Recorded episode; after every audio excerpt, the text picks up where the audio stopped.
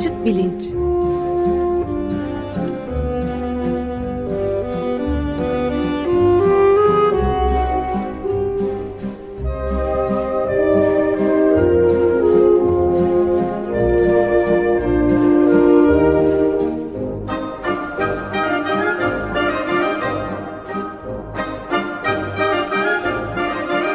Güven Güzeldere ile bilim ve felsefe sohbetleri.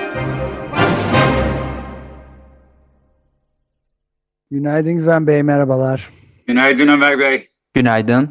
Günaydın Özdeş. Bugün konuğumuz Ömer Gökçümen. Merhabalar.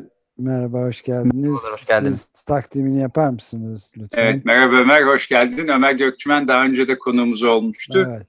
Ee, New York Eyalet Üniversitesi Buffalo'da hoca, genetik bilimci, antropolog.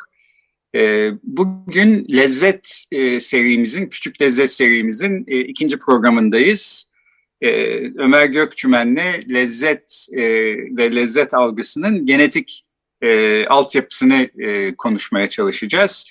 Ee, Ömer Gökçümen'in kendi çalışmaları da bu alana temas ediyor. Ben Ömer şöyle bir küçük anekdotla başlayayım müsaade edersen hep o aklıma geliyor. E, bir zamanlar Amerikalı üniversite öğrencilerini Türkiye'ye getirip orada bir yaz programı yapıyordum. Bir taraftan da işte İstanbul'u, Türkiye'nin çeşitli yerlerini falan geziyorduk. Hep gittiğimiz yerlerden bir tanesi Süleymaniye Camii. Onun eski külliyesinin orada da işte böyle esnaf lokantaları falan vardır. E, bu esnaf lokantalarında da böyle Osmanlı tarzı şerbet diye bir şerbet e, veriyorlar. İşte e, demir hindi şerbeti, kızılcık şerbeti falan neyse. Bu tabii çok şekerli e, böyle hani tatlı limonatamsı gibi ama bu öğrencilerin daha önce hiç içmemiş oldukları bir şey. Ve öğrenciler hep buna bayılıyorlardı. Hatta bir sefer ilk gittiğimizde bir öğrenci bundan bir yudum aldı bu şerbetten. Böyle gözleri kocaman açıldı ve ben bütün yıllarımı şimdiye kadar ziyan etmişim. Bundan sonra ölene kadar her gün bu şerbetten içmek istiyorum demişti. Şimdi burada herhalde biyolojik bir eğilim de olsa gerek. Çünkü çok acılı, baharatlı bir şey versek e, belki sonradan alışıp e, sevebilecek bu e, öğrenciler ama ilk başta böyle bir coşkulu tezahüratta herhalde bulunmayacaklardı. Bunu anlamak için de hem genetik yapımıza hem de evrimsel tarih içinde ta avcı toplayıcı zamanlarından gelen beslenme alışkanlıklarına herhalde bakmak lazım. Sen de öyle yapıyorsun. Bu lezzet işini böyle eskilere doğru giderek atalarımızdan itibaren başlatarak e, nasıl e, ele almamız en doğrusu? Bu e, güzel bir anekdot oldu. Çünkü e, bu şekerin e, önemi bizim avcı toplayıcılardan da değil, daha da önceye gidip bizim çok hücreli canlılara hatta bakterilere kadar gidebiliriz aslında. Çünkü aslında bakarsanız en azından biyolojik olarak, evrimsel olarak canlılık birçok hücreyi özellikle çok hücreli canlılar için birçok hücreyi bir arada tutup onları hayatta tutup o bir enerji dönümünü bir enerji prosesini maintain etmek. Yani sürdürmek evet ee, ve de bu o kadar önemli bir şey ki e, bizim e, bir sürü insan antropolog şu anda e, insan evrimini ve insan biyolojisini bu metabolik yapılar, süreçler içinde algılıyor. Ve de şeker de yani bizim bildiğimiz şeker, bunun üç tipi var kim olarak ama bizim bildiğimiz şeker, glikoz bu metabolizmanın, bu sürecin en ortasında. O yüzden sadece Amerikalı öğrenciler e, muhtemelen e, farelerde, kurtlarda, e, efendim işte solucanlarda hepsi de bu e, şey o şerbeti muhtemelen severler. Zaten e, o şerbet yere dökülse muhtemelen bizim e, Süleymaniyeli sinekler de hemen üzerine konup e, onu yemeye e, e, başlarlar. O yüzden de aslına bakarsanız lezzeti birçok insanla alakalı birçok şey gibi insan evriminden ayrı anlamak e, çok mantıklı değil. Çok e, bütünsel bir yaklaşım değil. E, ve de avcı toplayıcılar içinde konuşursak o şerbet onlar için muazzam hiç e, görülmemiş ve de çok lezzetli e, bir e, gıda bir e, içecek olduğu e, garanti. Yani bugün eğer onu e, hadzalar var mesela e, şu anda Afrika'da yaşayan onlara götürüp o bizim e, kızılcık şerbetini e, versek e, muhtemelen kuyruğa girerler ve de çok sevinirler. E, ve de çok lezzetli bulurlar. Peki bu e, glikozun dışındaki diğer o üç türden biri olduğunu söylemiştiniz. Şimdi öbürleri de fruktoz ve laktoz mu nedir? E, fruktoz ve galaktoz evet aynen. Hı hı. E, ve de bunlar e, birisi e, meyvelerde bulunan, e, diğeri de e, sütte, sütte e, anne e, e, sütünde bulunan e, şekerler e, ve de bizim e, yapımızda, metabolizmde bunlar e, temel şekerler ama bu temel şekerler genelde doğada e, daha kompleks yapılar içinde bulunuyorlar. Bir Lego, e, bunların e, bu şekerleri bir Lego taneleri gibi düşünürseniz genelde doğada mesela bir patates yediğinizde daha büyük yapılar içinde bulunuyorlar. Mesela bin tane bu küçük şekerden bulunuyor. O şekerleri kırmak da bir mesele. O yüzden lezzetler biraz değişiyor. Mesela patates yediğimizde kızılcık aslına bakarsanız patateste bayağı kızılcık şerbetindeki şeker gibi şekerler var. Fakat biz aynı şekilde onu e, onun lezzetini aynı şekilde almıyoruz. Ancak kırıldıktan sonra başka tip lezzetler, e, daha kompleks lezzetler oluyor. Çünkü insanın e, beyni ve e, lezzet e, biyolojik lezzet yapısı e, oldukça sofistike. Örneğin bir e, yer solucanına ya da bir sineğe göre. Evet, senin de zaten çalışmaların hep bu biyolojik eğilimlerden kültüre doğru bir e, köprü kurmak çabasında. E, hatta hemen şimdi haberini de vereyim, belki bir e, popüler bilim kitabı yazmayı düşünüyor Ömer Gökçümen. Bak söyledim ki artık vazgeçemeyesin diye. Vazgeç artık, evet, ok yaydan çıktı. e, evet, kitap da e, tamamlandığı zaman burada kitap hakkında da konuşuruz. Konuşuyor. Şimdi sen bu kültürel kısmına baktığın zaman şunu da e, gördüğünü söylüyorsun. İnsanlar arasında da yani aynı türün bireyleri arasında da aslında müthiş farklar var. Ve biz kültürel bir takım alışkanlıklarımızla bu biyolojik eğilimlerimizden işte solucanlara göre filan daha mesafeli durabiliyoruz. Başka tatlar belki biyolojik olarak hoşumuza gitmeyecek şeyleri sevmeyi öğreniyoruz, tatlar geliştiriyoruz. Burada da biraz yine işte insanların atalarının e, beslenme alışkanlıklarının ne kadar değişiklik içerdiği e, ne e, dikkat çekiyorsun. Biraz bu şeylerden de bahsedelim mi? Um, tabii ki bunun um, için hem de kendi araştırmamla da uh, çok bağlantılı olduğu için uh, size amilaz uh, enziminden bahsedeyim. Bu enzim size biraz önce söylediğim um, söylediğim gibi bu büyük şeker yapılarını um, ki bu şeker yapılarının en önemlisinden biz, birisi nişasta. Bizim bildiğimiz um, nişasta, starch, uh, patateste bulunan, efendim işte makarnada bulunan, pirinçte bulunan um, uh, nişasta. Ve bunu um, uh, kırmak için, kimyasal olarak kırmak için bir enzim salgılıyoruz. Bir sürü hayvan bunu enzimi salgılıyor. Genelde pankreas içinde salgılanıyor ve de e, pankreas da daha sonra bağırsaklarımıza gelip orada nişastayı kırıyor. Biz de oradan enerjiyi alıp e, hayatımıza devam ediyoruz patates yedikten sonra. Patso mesela bu Vedat Milor bir e, e, tweetinde patso nerede yenir diye sormuştu. Oradan aklımda kaldı patso. Evet. E, e, fakat e, bunu neden size e, söyledim? Çünkü bu e, enzim birçok hayvanda özellikle memelilerde bir kopya olarak bulunuyor gen, genomlarında. Bu gen e, bir tane gen var. Bu gende bu proteini, bu enzimi salgılıyor ya da e, kodluyor e, ve de ins- e, hayvanlar e, nişastayı sindirebiliyorlar. Fakat insanlarda um, değişik değişik kopya sayıları var. Mesela sizde mesela 5 kopya olabilir. Ömer um, Bey'de belki 10 kopya olabilir. Bende 7 kopya olabilir. Ve de uh, bu kopyaların bir kısmı sadece pankreasta değil aynı zamanda salyamızda da salgılanıyor. Bu insanlara özgü. Mesela şempanzeye karşılaştırdığımızda insanlara özgü bir e, durum. Üstelik insanlar arasında da değişiklik gösteriyor. Ve de e, buradaki enteresan iş ne kadar fazla kopya sayısı varsa genomumuzda salyamızda o kadar fazla enzim oluyor. Ne kadar fazla salyamızda enzim varsa biz nişastadan o kadar fazla zevk alıyoruz. O kadar fazla tadabiliyoruz. Birdenbire niye ben ekmek seviyorum sorusuna böyle bir e, biyolojik cevap e, olmuş oluyor. Tabii ekmek sevmek sadece bizim amilaz kopyasına ya da salyamızdaki amilaza bağlı değil. Kültürümüze bağlı, yetişmemize bağlı e, vesaire ama e, en azından bu da biyolojik bir e, farklılık. Bunu niye e, e, amilaz neden enteresan? Çünkü öyle anlaşılıyor ki biz özellikle avcı toplayıcı, toplayıcılığa geçtikten sonra bu yerlerde patatese benzeyen, tabii evcilleştirilmemiş o zaman, patatese benzeyen bir kısım kökleri bulup nişasta nişasta yüklü bu kökleri yemeye başlıyoruz.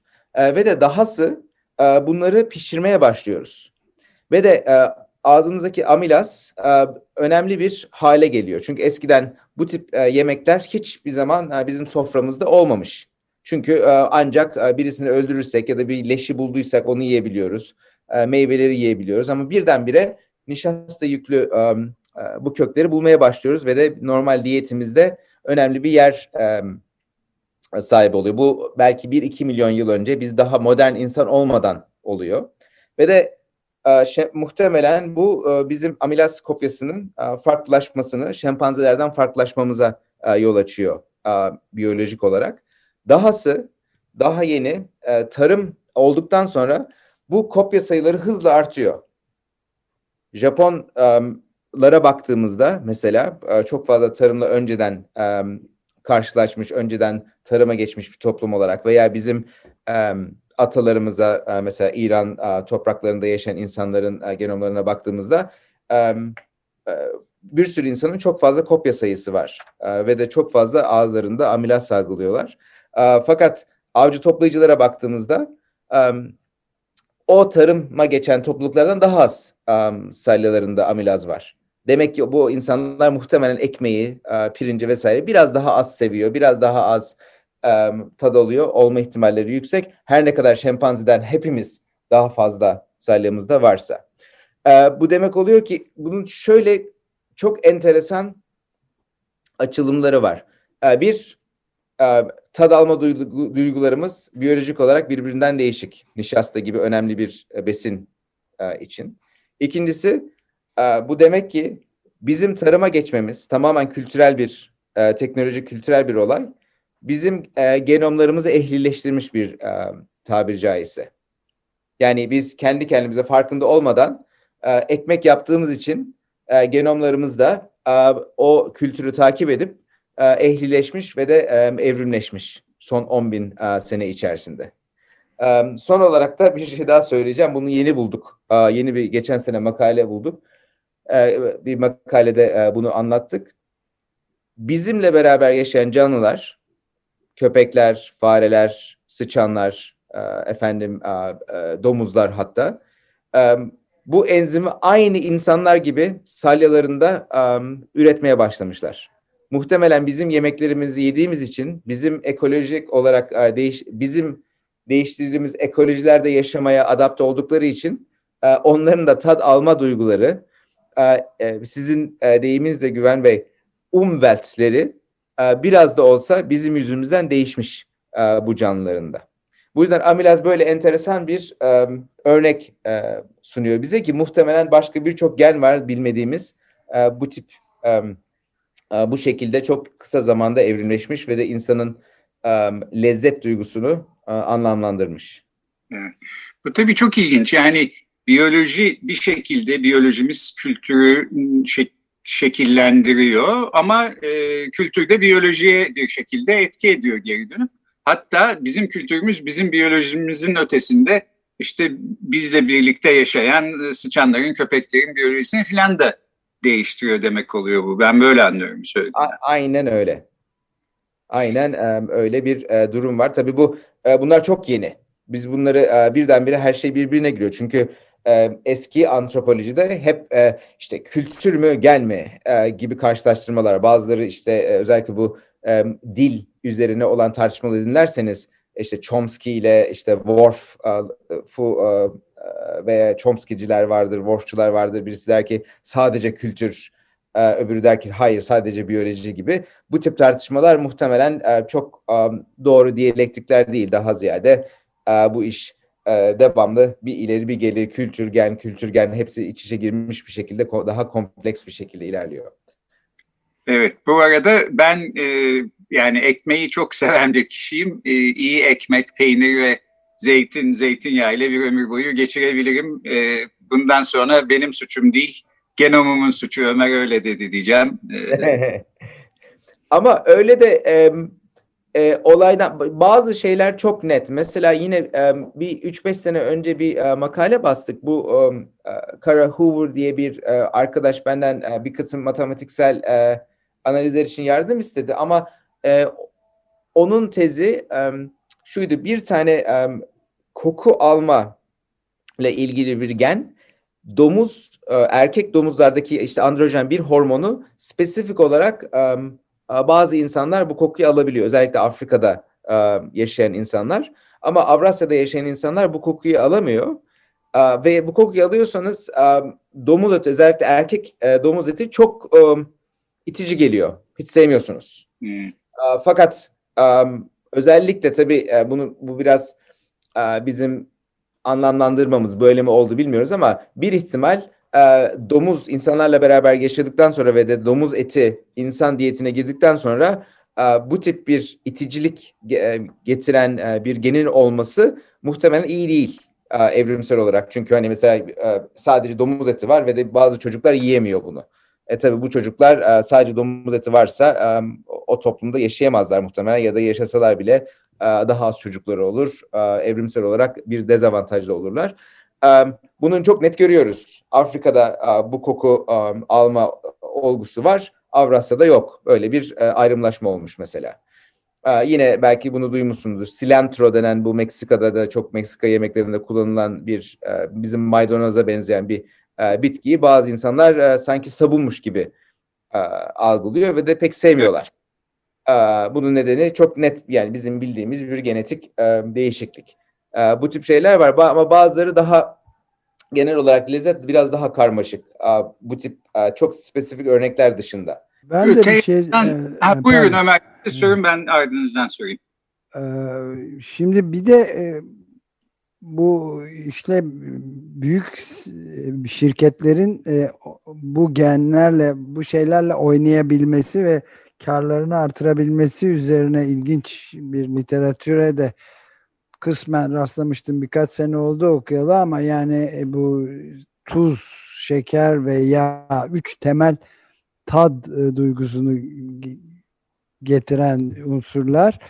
E, bütünüyle böyle Amerika'daki yiyecek alışkanlığını, yeme alışkanlıklarını filan tamamen değiştirdiğini ve işte büyük yiyecek firmalarının, şirketlerinin tamamen bir yeme psikozuna soktuğun işte büyük kolaların e, şeylerde özellikle de laboratuvarlarda son noktasına kadar zorlayarak ne kadar şeker kaldırabilir nefret etmeden ve tiksinmeden ya olabilecek diye. iki tane önemli kitap vardı. Bir tanesini Alexandra Castor'du galiba.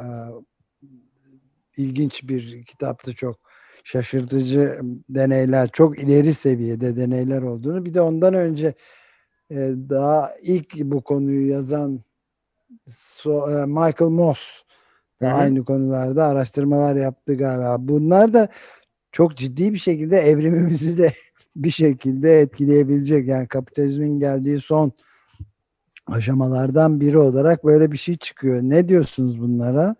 Şimdi iki şey söyleyeceğim. Ee, bir çok haklısınız. Ee, daha ziyade genleri değiştirmek vesaireden ziyade bizim evrimsel ne derler evrimden gelen evrimimizden dolayı gelen bazı özelliklerimizi özellikle Amerikalı yani uluslararası şirketler, gıda şirketleri çok net bir şekilde kullanıyorlar.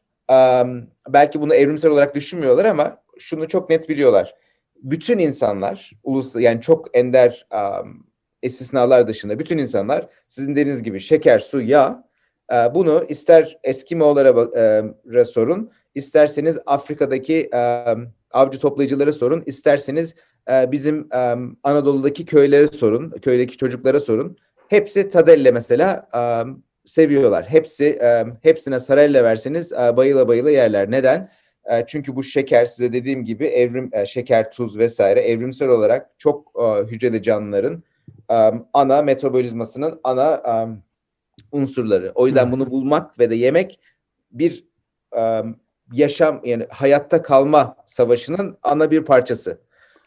O yüzden de ve de bu evrimsel tarihimizi Amerikalı şirketler ya da işte uluslararası şirketler tamamen optimize edip e, bizim e, hissiyetimizi, lezzetlerimizi kandırıyorlar bir e, mana, e, bir e, tabiri caizse.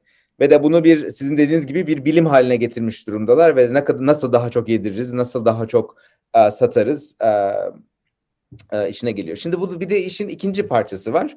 Şimdi Amerika'da buna bir tepki oluştu özellikle Amerika'da ve de şimdi işte aman doğal yiyelim, avcı toplayıcı diyeti, işte natural diyeti, işte evrimsel diyet, paleo diyet gibi böyle bir sürü şey çıktı.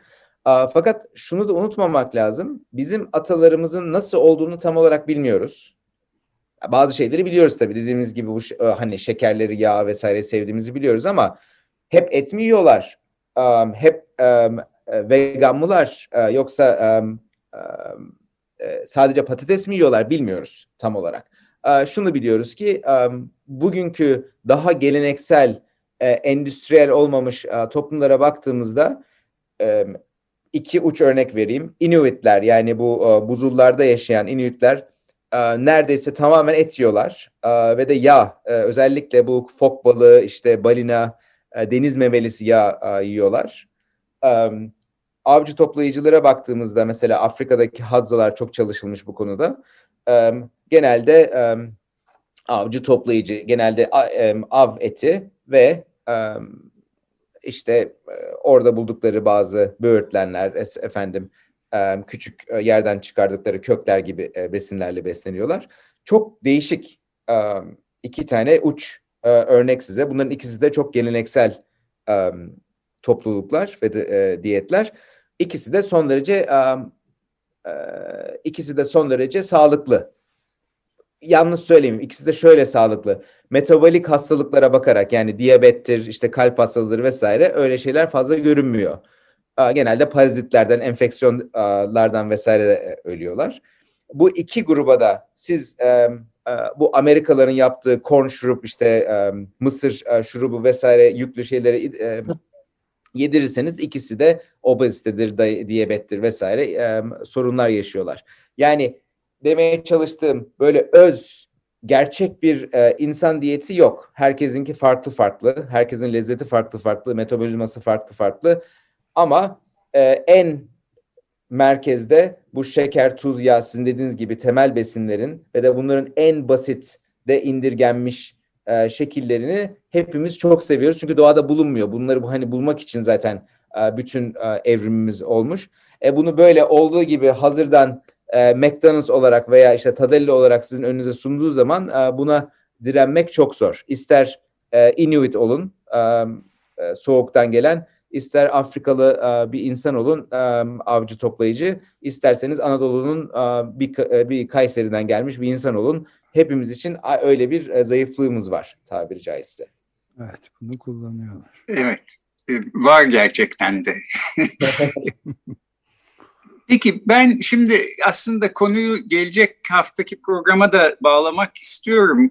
Ee, yani insan olarak türsel böyle özelliklerimiz var. Bazı şeyleri cazip buluyoruz işte karşı koyamıyoruz filan. Öte yandan aynı türün bireyleri arasında da ciddi e, lezzet algısı farkları var. Kimimiz daha hassasız, kimimiz değiliz. Dolayısıyla bazılarımızın mesela gastronomi uzmanı olması daha uygun gibi gözüküyor bana. Ee, bir de işte mesela bir yemek yemek yalnızca e, ayaküstü bir şeyler atıştırmak değil. Bazen hayat boyu unutulmayacak bir şölen de olabiliyor. Başka anlamlar da e, içerebiliyor. Bunu da işin içine kattığımızda bu gastronomi uzmanlığı bana e, hani herkesin zevki kendine olay bitmiştir e, denemeyecek kadar e, önemli ve nesnel bir temeli olan bir işmiş gibi geliyor. Bunu e, gelecek hafta Vedat Milor'a da soracağım ama senin fikrini e, de alalım program bitmeden isterim. Evet. Şöyle e, düşünebiliriz. Ben bu konu üzerinde biraz e, düşündüm e, seninle konuştuk, konuştuktan sonra Güven. Hani belki de bu ana merkez biyolojik tem, şeyleri bir temel gibi görüp hani bir binanın temeli gibi ve de herkesin bir değişik değişik oldu. Çünkü hepimiz benim e, lezzet e, repertuarım seninkinden biraz farklı. Bazı şeyleri paylaşıyoruz ama belki de e, senin binan çimentondan e, benimki tahtadan veya işte benim e, balkonlarım var sizde balkon yok depremden dolayı vesaire gibi böyle değişiklikler de var ama temel aynı. Sonra değişiklikler var ve de daha sonra bu binayı biz e, hayatımız boyunca e, kültürümüzle, kendi kişiliğimizle, kendi tecrübelerimizle o binayı yavaş yavaş elimizdeki malzemelerle büyütüyoruz ve her bina birbirinden farklı oluyor. O e, o yüzden de elimizde bu biyolojimizde hapis değiliz onu demek istiyorum. Biyolojimiz bize bir yön veriyor belki ama e, ondan sonra biz e, yaptığımız şey bize kalmış. Acı sevmek, acı sevmemek, işte ne kadar fazla yemek, ne kadar çeşitli yemek, ne kadar az çeşitli yemek nasıl ortamlarda yemek. Örneğin e, muhtemelen e, Vedat Bey size aynı şeyi söyler.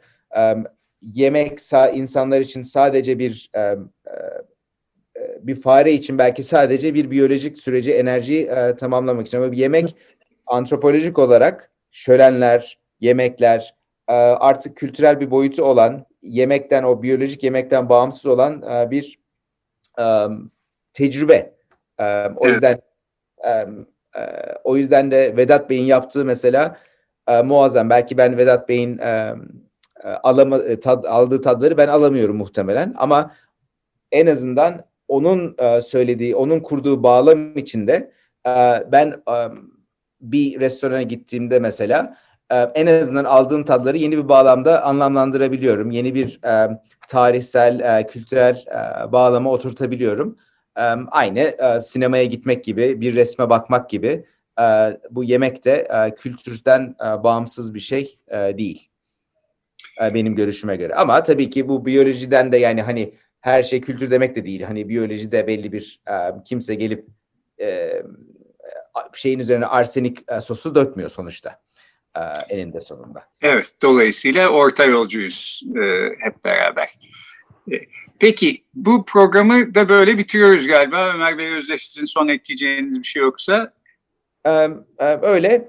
Bu gerçekten çok enteresan bir şey. Çünkü sizin sayenizde bu hep ta felsefi olarak perception'la yani algıyla insanın hani gerçek hayat nedir? Gerçek nedir? Mesela ekşi her zaman ekşi midir? Yoksa bu bizim sadece aldığımız tadla e, mı anlamlandırılır e, kısmı da beni çok enterese ediyor. E, o yüzden de çok teşekkür ederim beni programa davet ettiğiniz için. Bu konuda düşünme fırsatım oldu. Biz teşekkür ederiz. Her zamanki gibi ederiz.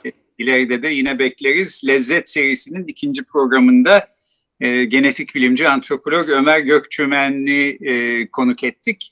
E, haftaya son bir programla e, bu seriyi tamamlayacağız. Görüşmek üzere, hoşçakalın. Görüşmek üzere. Hoşçakalın, görüşmek üzere. Ömer çok teşekkürler yeniden.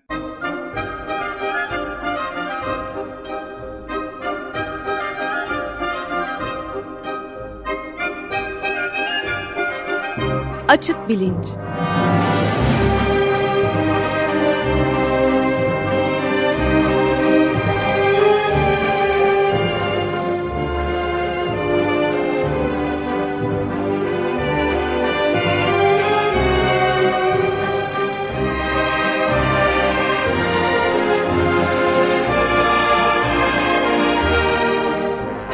Güven Güzeldere ile bilim ve felsefe sohbetleri.